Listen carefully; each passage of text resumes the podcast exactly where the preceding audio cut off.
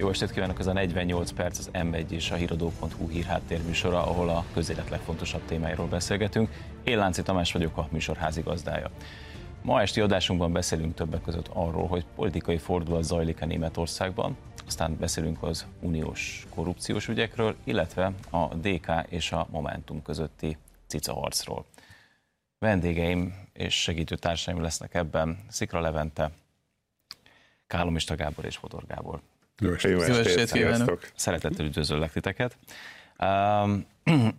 Egy drámai kiáltvány jelent meg nem olyan régen az egyik legnagyobb német és legtekintélyesebb német labban a Bildben.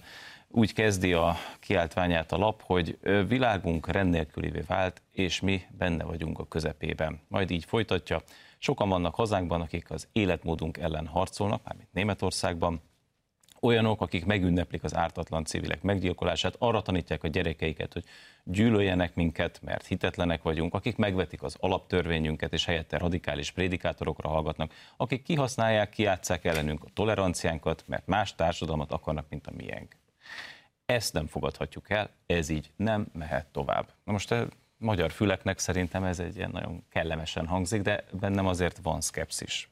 Fordulatot készít ez elő, vagy ez egy ilyen megkésett, ilyen a lépcsőházi gondolkodóknak az ébredése? Hát én azt gondolom, hogy nézd, én inkább a fordulatra szavaznék.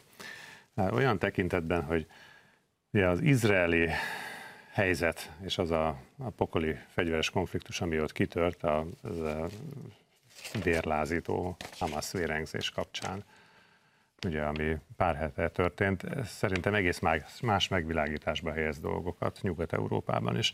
Ugye utána láthattuk azokat a tüntetéseket, amelyekre a Bild is nyilván reagál, gondolom elsősorban németországi tüntetésekre, de hát ezek nem csak Németországban voltak. Lényegében Európa szerte láthattuk, hogy helyenként ezrével, helyenként tíz és százezrével vonultak fel emberek, és azon túl, hogy mondjuk kiálltak volna a békéért, ugye nem ez történt, hanem, hanem antiszemita jelszavak hangoztak el, és súlyosan Izrael ellenes és zsidó ellenes kijelentések, és ez azt hiszem, hogy nagyon sokakat Nyugat-Európában arra késztetett, hogy átgondolják a véleményüket és az álláspontjukat, és valami ilyesmi jelenik meg a bildben. Szóval én inkább a fordulatra szavaznék. 50 pontban foglalták össze, hogy mit várnak azoktól, akik Németországba érkeznek, tehát Például, hogy fogadják el, hogy Németországban esznek sertéshúst, hogy a nők mondjuk bikinit hordanak, és a többi. Tehát ebből mi, mi volt az, ami nem volt világos az elmúlt években? Tehát ezek, mind, ezek a problémák mind-mind-mind ott voltak. Azért menjünk egy kicsit vissza, tehát azért uh-huh. Tehát a németek nem először tenyerednek bele Európa és a világ sorsába, meg felelő eszközökkel, tehát azért a, nekik először bocsánatot kéne kérni. Uh-huh. Tehát annak idején, mikor ezt az egész migráns hullámot elindították avval, hogy nagy ígéreteket tettek, tehát mint egy igazi jó gyarmatosító, már azt is megspórolt, hogy elmenjen a rabszolgája, hanem behozza. Csak ugye szerintem ők magukra szabadítottak egy problémát, amit megpróbálnak elkenni. De hát ugye a németek azért egy furcsa nemzet, hogyha ketté szakadnak, az egyik fele kommunista, a másik kapitalista, tehát éppen valamilyen ideológia mentén érik az életüket. Most megkapták azt az ideológiát, amire nem vágytak. Tehát most, most szembesülnek avval, hogy a üres hamis ígéreteikkel magukra húztak, és nem csak magukra, egész Európára ráhúzták ezt az egész komoly válságot. Tehát először kéne egy önmagukba fordulás, hogy ez, ez, ezt meg lehetette tenni annak idején, vagy meg kellett ezt tenni. Utána lehetne 50 vagy 100 pontokban megfogalmazni, de azért ennek a németek voltak a motorjai, ami történik Európában, tehát ők voltak a legjobban és, a, és még most is egyébként, mikor ezeket a hangzatos dolgokat itt elmondják 50 pontba, azért az NGO-knak a támogatása rendületlenül zajlik a német hm. kormány részéről. Tehát egy, egy abszolút két kulacsosnak gondolom ezt a játékot, amit játszanak, tehát megfelelnek oda is egy kicsit, ide is egy kicsit. Most ugye, hogy vannak ezek a tüntetések, és mondjuk nekem van személyes tapasztalatom Németországból, tehát ott botrányos állapotok uralkodnak. Tehát egy pályaudvaron már nem tudsz lemenni az aluljáróba, mert félsz, hogy nem jössz ki. Tehát voltam most néhányszor, tehát ez egyébként, vagy egy Kölnbe, egy ilyen városokban az ebben este, mert nem mer kimenni az utcára. Tehát azért nem most hallunk először erőszakos cselekedetekről a németeknek, csak ugye a német média ezeket szépen megpróbálja besöpörni a szőnyeg alá és abban igazolnak Gábornak, hogy ez nem német szintű probléma, ez egész Nyugat-Európa problémája, hogyha megnézitek, vagy menjünk, nézzük meg Svédországot, Ajaj. ahol már konkrétan kiszorulnak a svédek, tehát ott is azt hiszem, hogy éppen elegük van abból, hogy itt a nagy emberbaráti szeretetből befogadott sok tíz ezer millió, Németországban talán három vagy négy millió ember érkezett az utóbbi néhány évben, szóval ez azért megterheli a társadalmat, hogyha már egy saját hazájában nem mer kimenni este az utcára az ember. Tehát amikor már állandó félelembe él, akkor ezek szerintem, ezek a mondatok tök jó hangzanak, de igazából még nem is tapasztalt. Vagy valami döntést kéne hozni, és valami egységes frontot nyitni ezzel ellen, vagy pedig ilyenekkel a saját lelkismeretüket megnyugtatják, de kiét nyugtatják még meg? Én azért érzem, aztán Levente kíváncsi vagyok a te véleményed, és én azért érzem egy kicsit veszélyesnek ezt, mert ebből ugye egy magyar arra, arra a következtetésre juthat könnyelműen, hogy na akkor a németek most elszánják magukat, hogy megfékezik a migrációt el, tehát első körben mondjuk mindent megtesznek azért, hogy az európai határok le legyenek zárva, a következő körben pedig kitoloncolják azokat, akiknek semmi keresni valójuk Németországba, és ennek az 50 pontnak, amit itt a Bild összeért, nem hajlandók megfelelni. Például, hogy aki itt akar élni, azt tanuljon meg németül, tehát beszélje a nyelvünket, stb. stb. stb. De szerintem nem ez lesz.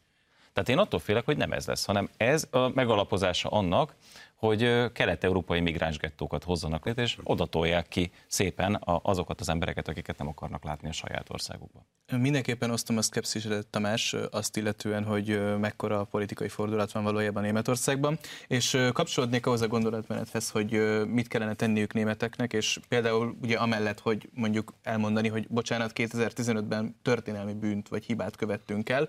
Szerintem, ami még most egy fokkal talán még fontosabb és aktuálisabb lenne, hogy azonnal vegyék vissza a támogatásukat az uniós kvótarendszert javaslata mögül, hiszen továbbra is a, a német kormány is támogatja ezt a javaslatot, ami továbbra is arról szól, hogy osszák el a migránsokat Európában. Vonják vissza azt a törvényjavaslatot, amit ez a mostani kormányzat benyújtotta a Bundestagnak, és továbbra is támogat, hogy könnyített állampolgárságot ad a bevándorlóknak és utána kezdjék el végrehajtani a kitoroncolási döntéseket, mert több mint 200 ezer olyan ember tartózkodik jelenleg Németországban, akinek jog szerint sem lenne ott semmi keresni valója, nem csak olyan szinten, hogy nem valódi mhm. menekült, mert azokról is szoktunk beszélni, de jogerős kiutasítási határozatot hoztak ellene a német hatóságok. Tehát a német állam is kimondta azt, hogy ők nem maradhatnak ott, 200 ezer fölötti számú emberről beszélünk, akik ma is ott vannak. A szociáldemokrata belügyminiszter asszony, aki most pár héttel ezelőtt csúfos vereséget szenvedett a Hesseni tartományi választáson, mint miniszterelnök jelöltje a pártjának, hirtelen rájött, hogy ő mindig is ellenezte a migrációt, legalábbis az illegálisat biztosan. Arról a miniszterről beszélünk, aki Többek között ezt az állampolgársági törvényt is jegyzi, és aki, aki nagyon-nagyon migránspárti politikát folytatta, amióta hivatalban van, ez most már lassan két éve így van, de ez a miniszter hirtelen bemutatott egy olyan törvényjavaslatot, ami arról szól, hogy a kitoloncolásokat felgyorsítsák. Tehát azt nem állíthatjuk, hogy semmi nem történik, de az, hogy borzasztóan hiteltelen ami történik, és, és borzasztóan szkeptikusak lehetünk azt illetően, hogy ezeket a törvény, egy, egyrészt ezt elfogadják először is, másrészt utána végrehajtják, az azt gondolom, hogy így van, különösen annak fényében, hogy azokkal a zöldekkel kormányoznak együtt a, a szociáldemokraták, akik, akik továbbra is a leghangosabb szószólói a tömeges migrációnak, és sokat elmond a zöldeknek a politikájáról, hogy azt az uniós kvótarendszert, amit ugye fél évvel ezelőtt újra napirendre vettek, és amit itt Magyarországon a nagy többség erősen ellenez, azt ők szigorításnak élik meg, és úgy adják el, hogy ez egy durva szigorítása az uniós menekültügyi rendszernek, amit ők másik oldalról nem támogatnak. Tehát ő szerintük ez túl szigorú a migránsokkal szemben. Az az elosztási rendszer, ami, ami Magyarországra is migránsokat hozna, meg egyébként sok máshova Európába. Tehát azt láthatjuk, hogy, hogy nagyon ö, kettős valóban a, a helyzet, és, és nem látom az őszinte szándékot arra, hogy Németország valódi fordulatot hajtson végre. Azért abban szerintem egyetérthetünk, hogyha mondjuk egy, akár csak tavaly, vagy pláne 8 évvel ezelőtt, amikor a nagy migrációs hullám 2015-ben megindult, hogyha egy ilyen szöveg lejött volna a német sajtónak az egyik zászlós hajójában, akkor hát akkor nem tudom, tehát kirúgják a főszerkesztőt, fölgyújtják a szerkesztőséget. De ez most így lejöhetett. Tehát ismerve a német sajtónak a szerkezetét, azért ezek, tehát ilyen cikk magától nem íródik meg. Tehát valami szándék valaki részéről mégiscsak van. Az a kérdés, hogy szerintetek e, még időben vannak-e? Tehát még lehet-e, tehát van-e tér cselekvésre? Igen, hát ez az pont, amit most elkezdtél mondani, Tamás, ami miatt én, én azzal kezdtem, hogy szerintem ez inkább fordulat, mert hogyha belegondoltok, most, most elfogadva a kritikának egy jelentős részét, amit itt elmondhatok Németországgal kapcsolatban, ezek elmondhatók, sőt még több is elmondható lenne, az az igazság. de tényleg nézzük mégiscsak azt, hogy honnan indultak. Tehát, hogy hogy azért nagyon más, tehát az, hogy a Bildben megjelenhet 50 ilyen pont, az szerintem egy jelentős változás. Mindenképpen jelentős változás a német sajtóban, és jelentős változás a német közvéleményben is. Az, hogy ennek lesz-e politikai relevanciája, azt remélem, hogy lesz, ezt ma még azt nem, nem lehet látni, bár ugye, hogy a Levente is célzott rá, vannak tartományi választások, amik azt mutatják, hogy azért a német társadalom is egyre elégedetlenebb azzal a helyzettel, ami van. Nyilván ez komplexebben nem csak a migrációról van itt szó, hanem gazdasági helyzetről és egyebekről is, ami miatt a kormányal elégedetlenek, de láthatóan van egy ilyen elégedetlenség.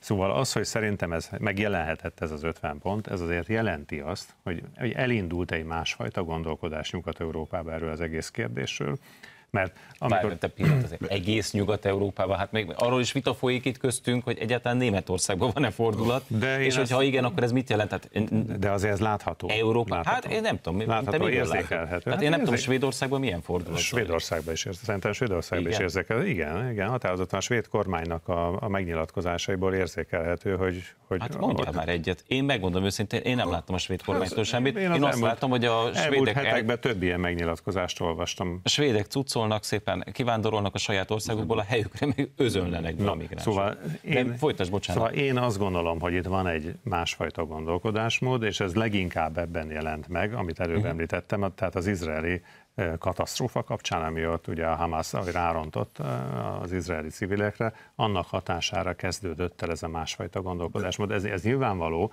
hogy nem lesz egyszerű dolog, mert ugye láthatóan ugye figyelni kell az, az ott lévő muszlim közösségekre is, hiszen ugye Magyarországnak ilyen szempontból egyszerűbb a helyzete, mert nincs hatalmas, nincs tízezres, százezres muszlim közösség Magyarországon, de a nyugat-európai országokban vannak milliós közösségek természetesen. Na, a földit valamit mondani akar már régóta. De, de a, szóval az, hogy megjelenhet a demokrácia bölcsője Németországa, megmondó emberek, hogy megjelenhet. Hát ez, ez teljesen normálisan leírják. Tehát ez szerintem semmit igazából nem tesz hozzá az az, hogy ebben eszkalálódott ez a probléma, abban nagyjából egyetértek, de a probléma ott volt náluk évtized óta, tehát már 8-9 éve, és hogy már ötte is volt azért a török kisebbséggel, és mindenkivel azért rengeteg konfliktus volt azt, hogy ezt az ottani média hogy kezelte, tehát most ebbe az a nagy szám, hogy itt valaki ezt leírta.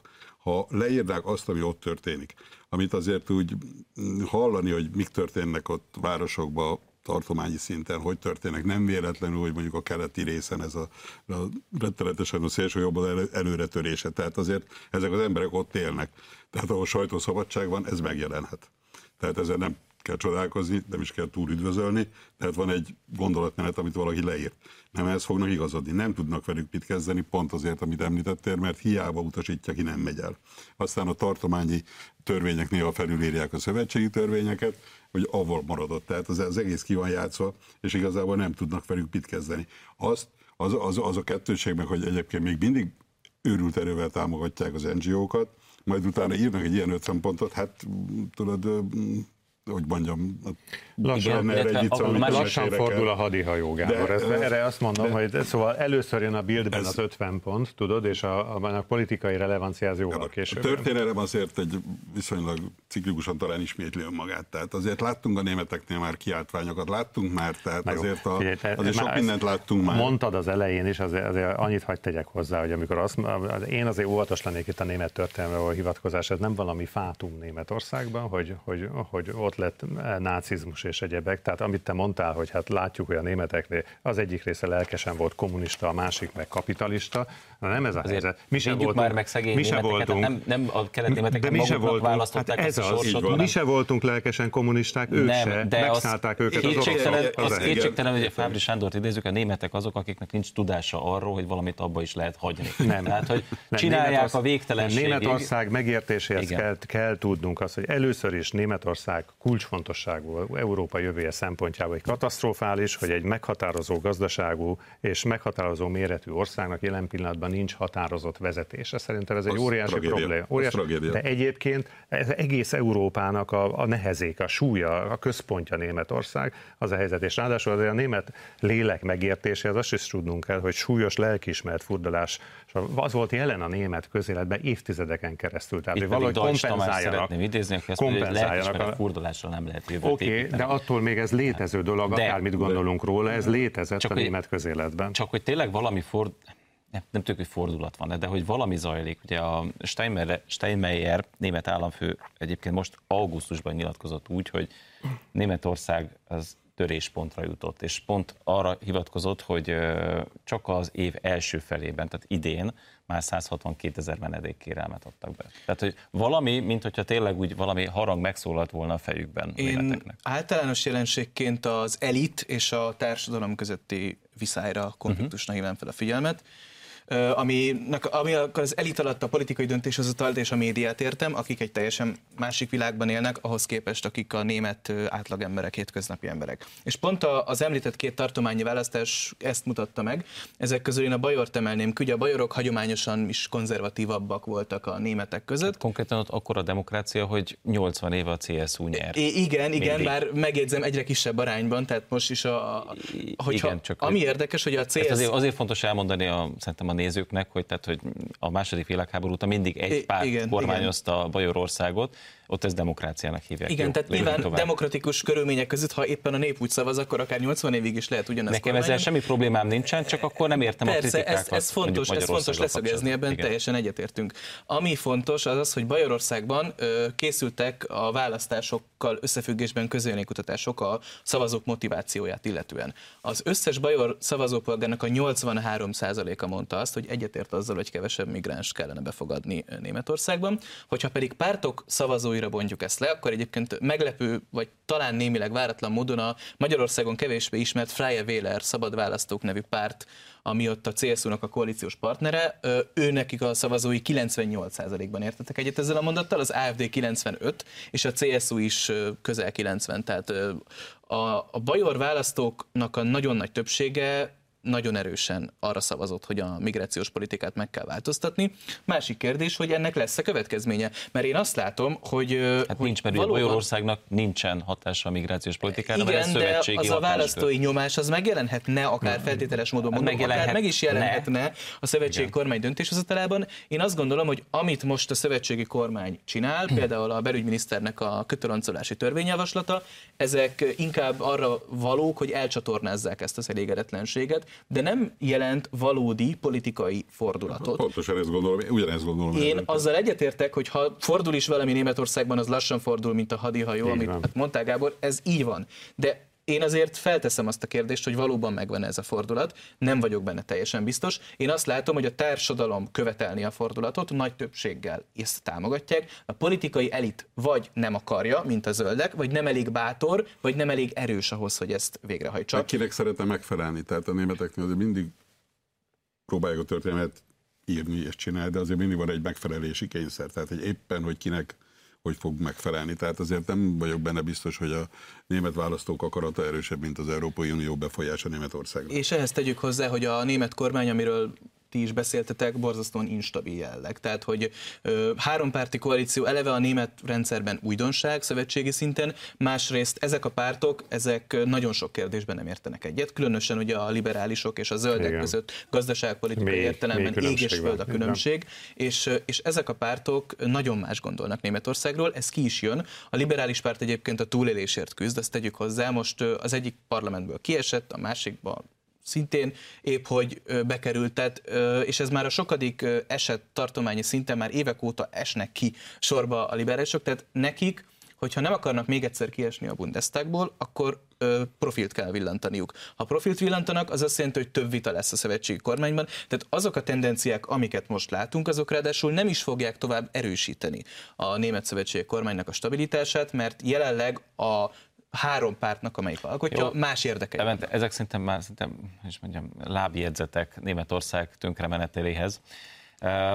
Hadd hozzak ide egy idézetet. Orbán Viktor múlt héten a pénteken a szokásos Kossuth rádión adott interjújában úgy fogalmazott, hogy amikor azt javasoltam, hogy ne megoldandó taktikai feladatnak kezeljük a migránsok befogadását, akkor mi fekete bárányok voltunk. A magyar álláspont mindig is különbözött. Amit én 2015-ben mondtam, az már csak gyermekkönyvekben van, sokkal durvább azóta a helyzet. Naív lesz a kérdés. Szerintetek meg fogják-e követni Orbán Viktor? Tehát lesz-e olyan pillanat, amikor valaki... Hogy nem, akár... kifizetik a kerítést is, meg tehát minden lesz. Te szkeptikus vagy. E, meglehetősen ebben, ebbe a kérdésben meglehetősen az vagyok. E, Gábor én mindig szkeptikus, de én te- ebben, ebben szkeptikus vagyok. Tehát a német ügyben, mármint abban, hogy Németországban és az Unióban változik a politika, abban optimista vagyok, bár lehet, hogy optimista szeretnék lenni, és azt érzitek belőlem elsősorban, de ebben az ügyben, amit most kérdeztél, ebben nem hiszem, hogy lesz ilyen, az az igazság, tehát én nem gondolom, bár hozzátenném, hogy kétségtelen, hogy az idő igazolta döntően a magyar kormánynak az álláspontját, tehát ezt ki kell mondani. Levente?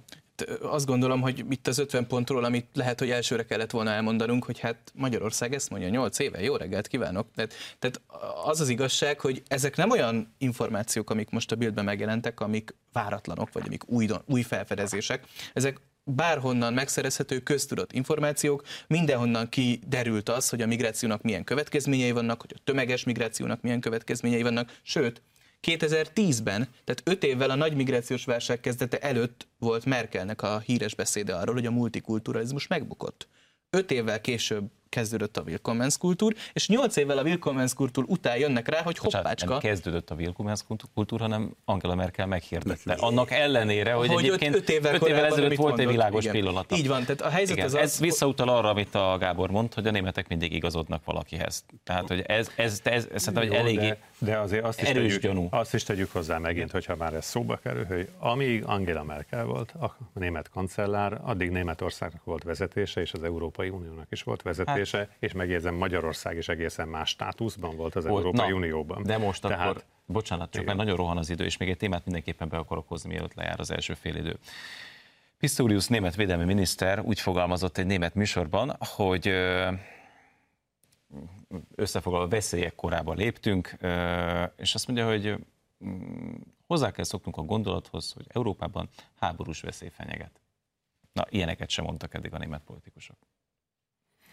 Hát és nyilván Németországban nem is egyszerű ezt kimondani, hiszen ha már ugye Gábor mm, hozta fel a történelem, kérdését történelem és Németország című topikot, hát akkor természetesen Németországban nem egyszerű dolog arról beszélni, hogy háború és Ezt értem, de fegyverkezés. mire készítik a németeket, és ezáltal Európát? Hát nézd, biztosan nem arra, hogy a harci hadművelettel most támadjanak, de szerintem arra készítik, amit látunk magunk körül. Egyszerűen látjuk azt, hogy, hogy mi történik. Az oroszok megtámadták Ukrajnát, ugye, hát egy, egy, súlyos agresszióval kell szembenéznünk, ugye Európa, mégiscsak Európának a, a szélén, akárhogy is nézzük. Másik oldalról ott van az izraeli konfliktus, azért ezt hold biztos, hogy az egész világra hatással lesz az, az ami most jelen pillanatban a közel-keleten történik. Innen fogjuk folytatni. Egy rövid szünetet tartunk, aztán jövünk vissza a hírek után. Tartsanak velünk a második részben is.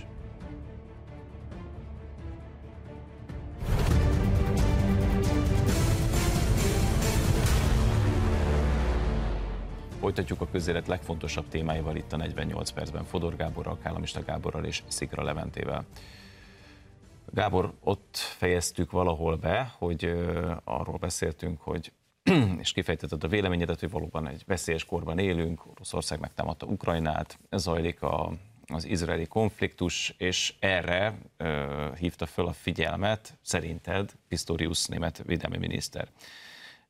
Kérdés, hogy csak ez a konfliktus, ezek a konfliktusok-e azok, amelyek potenciálisan fenyegetik Európát? Olyan erről beszélte a német védelmi miniszter, vagy, vagy itt azért vannak más, más konfliktusok is, amik szunnyadnak? Hát a belső konfliktusok, tehát nyilvánvalóan, hogy belül is őrületes konfliktusok vannak, uh-huh. tehát a német sajtó csúsztatásai val nem lehet mit kezdeni. Tehát aki ott él, nekem nagyon sok barátom ismerősöm él Németországban, azért nem találkozik a valósággal, amit a sajtó lehoz. Tehát azért ekkora hír, hogy 50 pontot lehoz a Bild, ami egyébként normálisan egy jó hír, de hát igazából, tehát nem tart, és, és amikor rászabadul egy, egy, egy városra, vagy egy, egy tartományra, vagy egy országra ennyi ember, akinek erőszakkal állampolgárságot fogunk adni. Az állampolgár, vagy akkor már hívhatod a, ugye a családegyesítés, jelen a többit. Tehát én gondolom, hogy belső feszültségek. Mert most ez, ez a terv, hogy több millió embernek Hát én állampolgárságot ezt, ezt adni? olvastam, hogy igen, hogy állampolgárságot. Van egy ilyen törvényjavaslat Van egy ilyen, igen, hogy törvény, hogy állampolgárok lesznek, és nagyon gyorsan át akarják nyomni. Úgy, mint az Unió át akarja nyomni uh-huh. a migráns törvényt, ugyanúgy ők is most gyorsan még ez a kormány, hogy földósítsa az ő szerintük rájuk szavazó bázist, meg fogja lépni. Én annyira emlékszem, bocsánat, közben vágok, csak annyira emlékszem 2015-16 környékén, amikor mi már beszélgettünk ilyen típusú műsorokban arról, hogy hát végül is ez a mesterterv. Behozni az embereket állampolgárságot adni és ezzel biztosítani például a zöldeknek, meg más baloldali pártoknak a, a, a többségét gyakorlatilag örökre ezekben a törvényhozásokban, és akkor természetesen megkaptuk, akik ezen az állásponton voltak, megkaptuk a vádat, hogy az összeesküvés elmélet. Ja. Mindenre ez volt hogy összeesküvés elmélet, és tessék itt és a törvényjavaslat. Így van. Igen, egy könnyített állampolgárságon dolgozik a kormánykoalíció valóban, és ugye azért is utaltam rá, hogy hát akkor mondjuk, hogyha komolyan vennénk azt, hogy itt valami fordulat zajlik, akkor például kezdhetnék azzal, hogy visszavonják ezt a törvényjavaslatot. Uh-huh. Ezt nem látjuk, tehát továbbra is a támogatás ott van. Még nem fogadta el a, a Bundestag ezt a javaslatot, de, de támogatják ezt. Tehát egyértelmű, és nagyon komoly a helyzet Nyugat-Európa számos országában ebből a szempontból. Én azt gondolom egyébként, hogy nem kisebbítve ezt, hogy Németországban elég súlyos a helyzet, hogy bőven ott még a jobbak között van. Mondjuk Franciaországban, Belgiumban vagy Svédországban sokkal rosszabb a helyzet, de amit ilyen általános jelenségként látható is, amire most a, a Hamasnak a terrortámadása ráirányította a figyelmet Európában is, az az, hogy sikerült importálni ezt a konfliktust Európába is. Tehát az a, az, a, az arab-izraeli konfliktus, ami évtizedek óta meghatározza a közel-keletnek a, a konfliktus rendszerét, ezeknek a lecsapódása, ez most Európában is megvan, csak egy még komplexebb dolog, mert nem csak a zsidók ellen irányul itt Európába, hanem úgy általában a, a dekadensnek vagy hitetlennek dedikált európai volt keresztények, vagy éppenséggel nem keresztények ellen. Tehát ez a szintű vallási konfliktus, amit azt gondoltuk, hogy Európában legalábbis a véres vallási konfliktusokon már túl vagyunk, az most újra megjelent. Hát mivel, ge, mivel gerjesztődik. Tehát... Hát meg azok az emberek, akik bejöttek, ők, ők viszont fontosnak tartják a vallást, ellentétben az európai lakosság nagyon nagy többségével, és nagyon biztosak az identitásukban és a hitükben, ellentétben az európai lakosság nagy többségével. Tehát egy olyan ö, helyzet, egy olyan elegy alakult ki, amiben ezek az emberek keresztül tudják vinni még ha most számszerűen kevesebben is vannak, mint az európai őslakosság, de keresztül tudják vinni ez a saját, saját identitást. Ez egy nagyon fontos dolog. Ezt az érvelést is sokszor hallottam elsősorban a liberális, bocsánat, progresszív vagy baloldaliaktól, hogy hát itt ez, ez számarányukat tekintve azért a migránsok Franciaországban, Németországban hát eltörpülnek a többségi társadalom mellett. Most még. Mindig elmegyünk, hát igen, meg hogy majd, majd 2060-70-re, szóval beláthatatlanul távol időpontban esetleg lehet, hogy többségbe kerülnek, de hát addig még annyi minden történt. És mindig elmegyünk amellett, hogy valójában nem kell többségbe kerülniük. Tehát a világtörténelem számos olyan helyzetet ismer, amikor egy országban egy kisebbség ráerőszakolta az akaratát a többségre. Tehát a 20. században is tudunk jó pár ilyen helyzetet mondani. Tehát nem kell számszerűen többségbe kerülni. Hát most is nézzétek meg, ami történt. Ugye a Hamas megtámadta Izraelt, és azonnal ugye Európa nagyvárosaiba kimentek a, a palesztinokkal szolidarító vagy szimpatizáló és a terrort éltető tüntetők, azonnal minden, jó, 20 ezer, 30 ezer, 100 ezer ember, nem olyan sok végső soron, számszerűen nem olyan sok, de az európai kormányok és Brüsszel azonnal fülét farkát behúzva elkezdte meg, megszavazgatni azokat a pénzeket, amiket a palesztinoknak folyósítanak. Még többet, még többet, még többet. Tehát csak azt akartam mondani, nem, nem kell többség. Persze ez belpolitikai tényező, és így, amit, amit mondasz, de, de most azon túlmenően, hogy most persze azért azt is szögezzük le, hogy tehát azért nem arról van szó, hogy minden bevándorló részéről és minden muzulmán részéről reménytelen az integráció az európai kultúrába. Tehát nem, e, nem ez a helyzet egyáltalán, hanem arról van szó, hogy van egy radikális mag, akinek a részéről ez reménytelen, látható. Nem akarnak integrálni, de, de, de nem, nem mindenki. Bocsánat, szerintem ez, ez nem azon múlik, hogy ki mennyire radikális. Amikor lehet, hogy ha egy de család egy olyan városba kerül, ahol él egy olyan közösség, de amikor már a városban ők élnek, többség vagy város negyedeket elfoglalnak, akkor mitől kéne integrálódnia? Igen, tehát nincs integrációs kényszer van minden, dolgozni nem nagyon kell, de, lehet menni tüntetni. De ezt te is tudod, hogy ez nem általános. Tehát van egy, ez? igen, van, van egy része, mondjuk a, a, a muzulmán de részben, az, részben de, bevándorlók, részben vendégmunkások, mert pedig, hogyha Németországot ezt pedig meg lehet, ott vannak a törökök. Ezt meg lehet nézni egyébként a közel-keleten, hogy egyébként ott is, mert egyébként békés emberek éltek. Majd az elmúlt 50 évben egyébként a radikális iszlám átvette ezeknek az országoknak az irányítását, és kisöpörték onnan azokat, akik mondjuk de, esetleg békésen de, akartak élni. Menjetek el Bécsbe, Tehát, hogy, nézzétek igen. a Bécs ragasztó külvárosi részét. Hát, ott,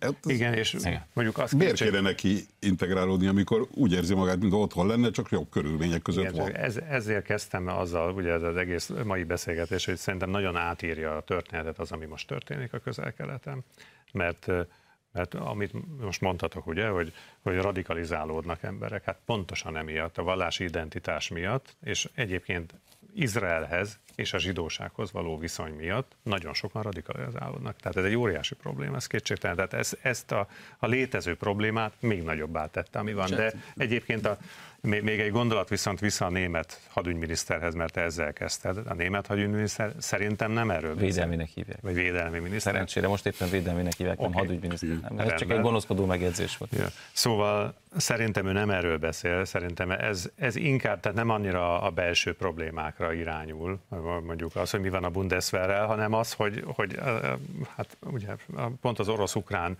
háború, és egyébként Európának a helyzet, hogy Európa mennyire képes megvédeni magát, rávilágított arra, hogy itt van Európának a legnagyobb, és, tudod, hogy mi és gazdaságilag legjelentősebb országa, és katasztrofális helyzetben van a hadsereg. És tudod, hogy mi világított még rá erre? Egy napos hadsereg erre a helyzetre a Schrödernek a nyilatkozat, amit a Berliner Zeitungnak adott egy nagy interjút, amiben Igen. azt mondta, hogy ugye őt személyesen fölkérték az ukránok, hogy közvetítsen az oroszok, az oroszokkal való béketárgyalásokba, és hogy megvolt egyébként tavaly, mit írunk, 23 tehát hogy tavaly márciusban megvolt egyébként gyakorlatilag a megállapodás.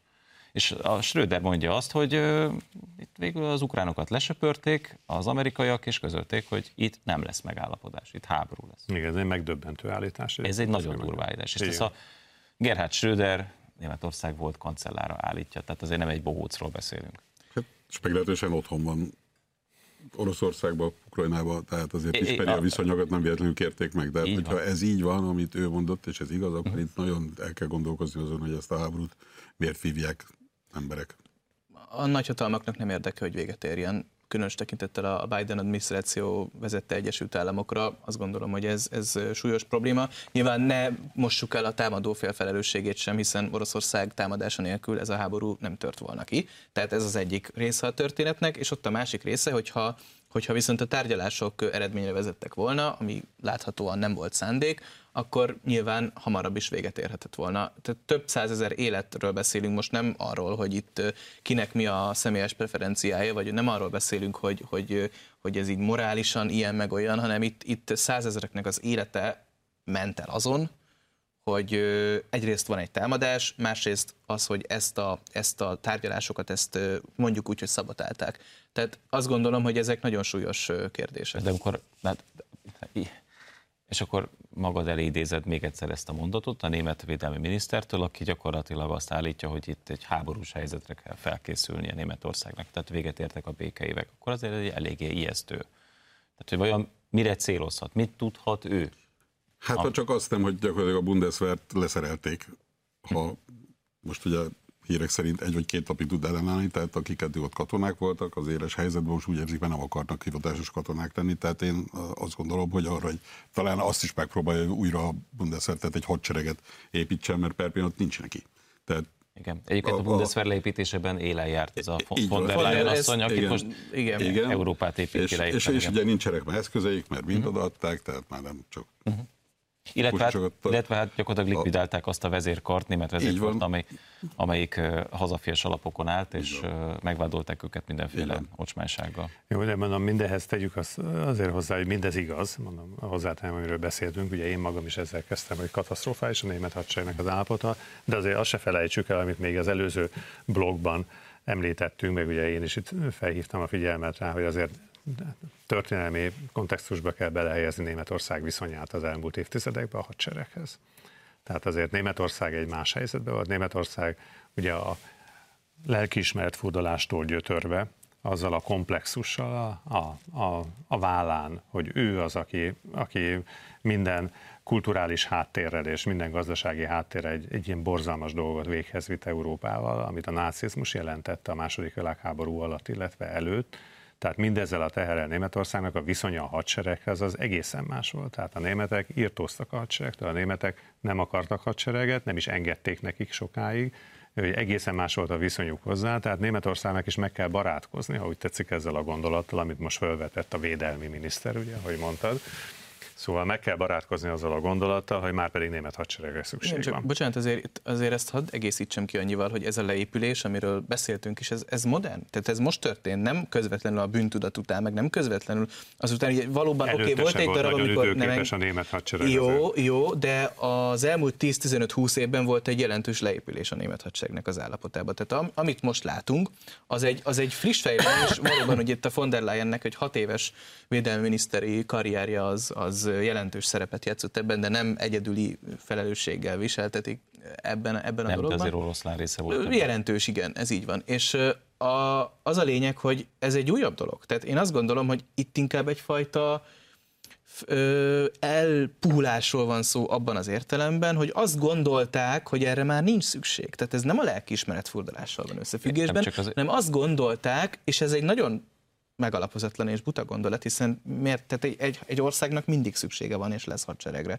De ők elkezdték azt gondolni, hogy ők ott vannak a NATO közepén, NATO tagállamokkal körülvéve az Európai Unió közepén, az oroszokkal üzletelünk, a mindenki más megveszünk. Tehát volt egy ilyen, volt egy ilyen világtól elrugaszkodott naiv feltételezés a német politikai döntéshozatalban, és szerintem a társadalomban is, hogy erre, olyan dologra, mint hadsereg, ez a múlt dolga, erre már nem lesz szükség. És ez a mentalitás jelent meg inkább szerintem, és nem a lelkiismeretfurdalás, és ennek a következményeit tapasztalhatjuk most. Nekem az a fura, hogy most már lassan két éve tart az orosz-ukrán háború. Amikor kitört, utána rögtön mindenki elkezdett fogadkozni, hogy oké, okay, rendben, hát akkor itt most muszáj lesz lőszert gyártani, fegyvert gyártani, ilyen hatalmas összegek csapkodtak itt a médiában, hogy akkor 100 milliárdért a német hadsereget fejleszik. Nem, ebből egy, egy vakhang nem valósult meg, semmi. Hát Magyarország, állunk, Magyarországra jött német hadipar. Magyar, igen, Magyar, Magyarország valóban Magyarország 2016-ban indította el De ma Németország védelmi képessége gyengébb, mint két évvel ezelőtt. Tehát az egészben az az érdekes, hogy mentek meg, meg tehát a fogadkozások, de valójában nem történt semmi. Na mindegy, lépjünk tovább. Új nemzeti konzultáció indul, nem is tudom pontosan hanyadik, szerintem legalább tíz fölött vagyunk már, és hát eléggé a kérdések, amelyek benne lesznek, az eléggé meredeknek tűnnek, tehát eléggé konfrontatívak Brüsszellel, elsősorban azt hiszem Brüsszellel szemben.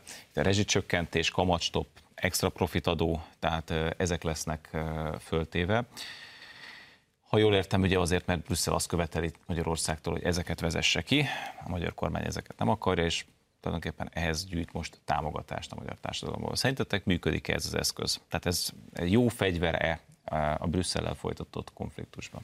Hát meghallgatni az embereket az mindenképpen egy jó eszköz, tehát hogy legalább Uh-huh. Tehát van valamilyen olyan háttér, amire ezek a kérdések azért benne vannak a magyar köztudatban, a közbeszédben benne vannak. Tehát amit az Európai Unió per pillanat Magyarországgal szembe képvisel és elkövet, az biztos, hogy nem lehet válasz nélkül adni. Tehát egy erős felhatalmazással erősebb válaszokat lehet erre adni, de hát azért azt gondolom, hogy nem fogja érdekelni Brüsszelt, hogy itt van, majd el fogják mismásolni, mint ahogy most már elkezdték az ellenkampányt ugye a bal oldalon, hogy ez miért fölösleges. Én azt gondolom, hogy egy politikus szájából azt, hogy megkérdez az embereket, elhangzik, hogy ez fölösleges, az rossz politikus. Tehát nem ez az eszköz kéne legyen, hanem legyen ők is kíváncsiak arra, hogy mit mondanak az emberek, mi a véleményük, minél többen töltsék ki hogy ebből ez ad egy olyan legitimációt a magyar kormánynak, hogy még harcosabban most már szinte magára maradva Brüsszel szembe tudja képviselni a magyar érdekeket, szerintem baromi fontos. Demokratikus elkötelezettségről árulkodik, én azt gondolom, hogy nem csak a választáson kérdezzük meg a választópolgárokat, és én ennek az egésznek a jelentőségét még jobban látom kontrasztba állítva, hogy azzal, hogy máshol meg nem kérdezik meg. Tehát Európában ezeket a kérdéseket nem teszik fel a választópolgárok számára, pedig biztos vagyok benne, hogy ott is sok mindenkit érdekelnének, és az ő sorsukat is érintik. Magyarországon már a többedik olyan alkalmat látjuk és tapasztaljuk, hogy, hogy itt a fontos sorskérdésekről megkérdezik az embereket, nem csak választáson, hanem volt rá példa, hogy népszavazáson, volt sok példa, hogy nemzeti konzultáción és, és hogy ennek mekkora jelentősége van. Ugye az Európai Unió mostanában próbálkozik ilyen mindenféle reformtervekkel. Ugye volt ez az úgynevezett konferencia Európa jövőjéről nevű projekt, ami egész Európában ugye arról szólt papíron, hogy megkérdezik a, az embereket Európa jövőjéről. Most elmondom, hogy ezt, a, ezt az európai konferenciát kevesebb ember ö, méltatta válaszra, mint a legrosszabb nemzeti konzultációját Magyarországnak, miközben ezt a, ezt a konferenciát egész Európában hirdették meg, csak aztán persze kiderült, hogy valójában nem vették figyelembe azt, ami a, amit ott elhangzott, és azt hozták ki belőle ebből a egyébként nem túl reprezentatív minimális mintából, hogy mindenki több, több Európai Uniós hatáskört akar Európába, és hát föderalizmusra van szükség. Na ez csak egy Ti ilyen... hallottatok erről a konferenciáról? Csodálom, hogy meg tudod ezeket, ezeket a neveket jegyezni, tehát a elképesztő bükfanyelvet beszélnek. Ti hallottatok erről? Nem, nem, nem, nem, de... Nem, nem, de, volt, nem volt ezek szerint akkor annyira ismert. Nem volt de, de, de, de, de, ha nem haragszol a nemzeti konzultációra, még, még reagálva, hogyha nem tudom, hogy még van-e mm. téma, amivel akarunk foglalkozni, csak gyorsan reagálva. Szóval én nem vagyok ennyire mondjam, lelkes a nemzeti konzultációval kapcsolatban, sejthetitek többek között. Nem, nem tartom rossz dolognak egyébként, de azt azért nem mondanám, amit a Gábor mondott, hogy, hogy ez hogy releváns arra vonatkozóan, hogy megkérdeztük az embereket. Tehát ez olyan, mint egy érvénytelen népszavazás körülbelül, hogy valamire jó, tehát hogy, hogy mutatnak valamit a, ezek a vélemények, no, de azért érvényesnek nem tekinthetjük, mert azért az az egy és két millió közötti szám, ami általában szokott lenne a nemzeti konzultációnak, aki kitölti és visszaküldi, azért az a választópolgár. És amikor a főváros csinál egy hasonlót, és az istencsás... Tehát, tehát ne, ne, nem, én attól sem vagyok mondom, Csak azért mondom, hogy... Attól sem, csak ugye ez, ez jó, hogy felhozott példaként, tehát hogyha akkor a fő, tehát hogyha ezt elfogadjuk, ez az emberek vélemény, akkor el kell fogadnunk a fővárosba is, amit csináltak. Ja, hogyha csak a főváros kritizáljuk. Mert ugye tíz éven keresztül hallgattuk, vagy 13 éven keresztül, hogy hát a nemzeti konzultáció, Persze. micsoda, micsoda, micsoda ökörség, micsoda és az ellenzék azonnal legyen, átveszi. Azonnal átveszi. Hát azonnal átveszi, oké, de akkor mondom, ezt is tegyük mellé, hogyha azt mondjuk, hogy az az emberek véleménye, akkor ez a fővárosok véleménye, de szerintem egyik se igaz. Kitört a politikai konszenzus Magyarországon azt illetően, hogy a nemzeti konzultáció jó. Szerintem egyik sem igaz. Tehát azért nem lehet azt mondani, ez az emberek, és azt se lehet mondani, ez a fővárosok véleménye, hanem az emberek egy részének. De Gábor, nem arra, tehát miért arra biztatja az ellenzéki politikusok, a, a, akik már a nemzeti konzultáció kapcsán, hogy gyűjtsetek össze egy üres évet dobjátok ki. Tehát milyen felelőtlen politikusi magatartás pont abból a szemszögből megközelítve, amit te mondasz, hogy itt írós konfliktusok zajlanak Európában és Európán kívül, tehát kihat az életünkre. Igen. Tehát micsoda felelőtlen politikusi magatartás az, Persze. hogy azt mondja az embereknek, hogy ne szóljál bele az életedbe. Persze, töltse ki, aki akarja, nyugodtan küldje vissza, és én nem tartom egy rossz ötletnek a nemzeti konzultáció, de ha megengedsz még egy mondatot, Pedig értem, pont egyetértésre jutottatok, és tovább akartam gördíteni a beszélgetést. Nagyon, nagyon muszáj? Ki kívánkozik? Egy, nagyon? egy, egy érdemi, mert te rákérdeztél arra, Persze. hogy ez a, a Brüsszel, tehát az Európai Unióval kapcsolatos konfliktusokra milyen kihatással lesz ez.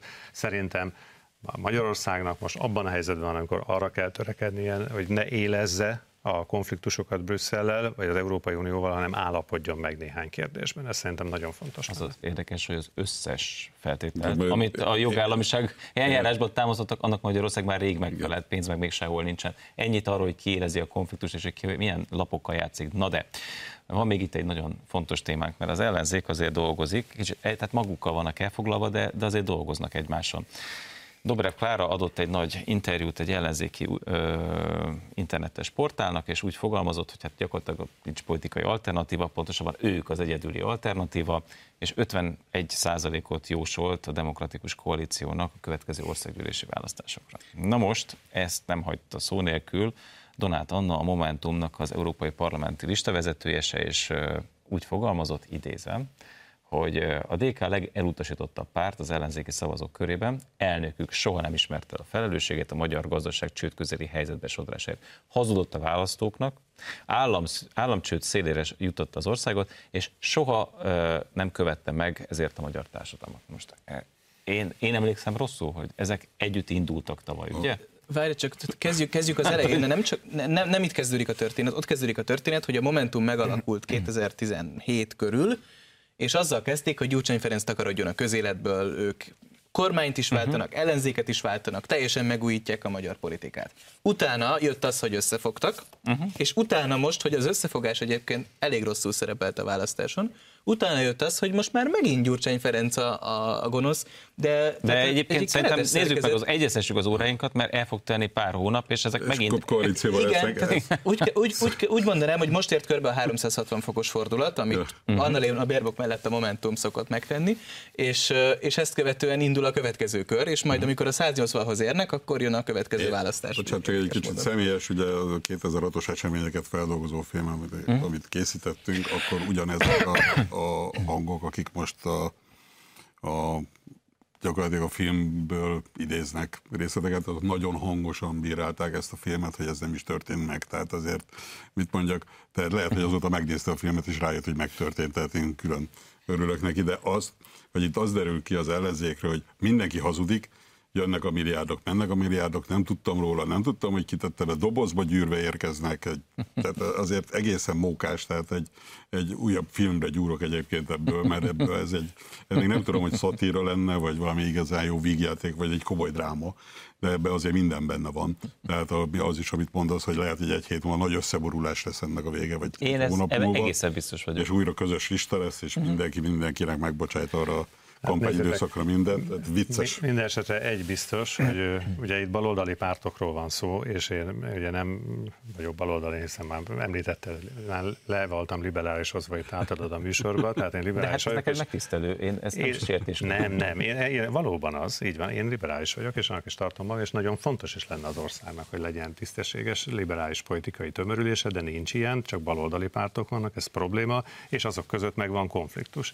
És ez a konfliktus azt mutatja, hogy egyrésztről, amiről beszéltünk is, tehát tettek, és a szavak összhangja az a Momentumnál föl sem merül láthatóan. Tehát itt óriási, óriási szakadék van a kettő között, úgy tetszik, és ez egy komoly probléma. A DK viszont minden problémája mellett a dk el kell ismerni, hogy jelen pillanatban is a legjelentősebb baloldali párt, és a DK-nak van egy útja, tehát megy előre láthatóan, ő megpróbálja felszámolni a kisebb pártokat, megpróbálja valahogy integrálni, és csinálni belőle egy nagyobbat, és ennek van politikai logikája szerintem. Logikája van, tisztessége nincs, tehát egy olyan hát ember vezetés, olyan ember frontolja, még a 2006-os események után bármilyen normális társadalomban vagy börtönbe vagy, vagy soha többet nem politizál. És ez a végszó. Ennyi fért bele a 48 percbe. Köszönöm szépen a figyelmüket, egy hét múlva találkozunk az m és a híradó.hu, addig pedig tartsák szárazon a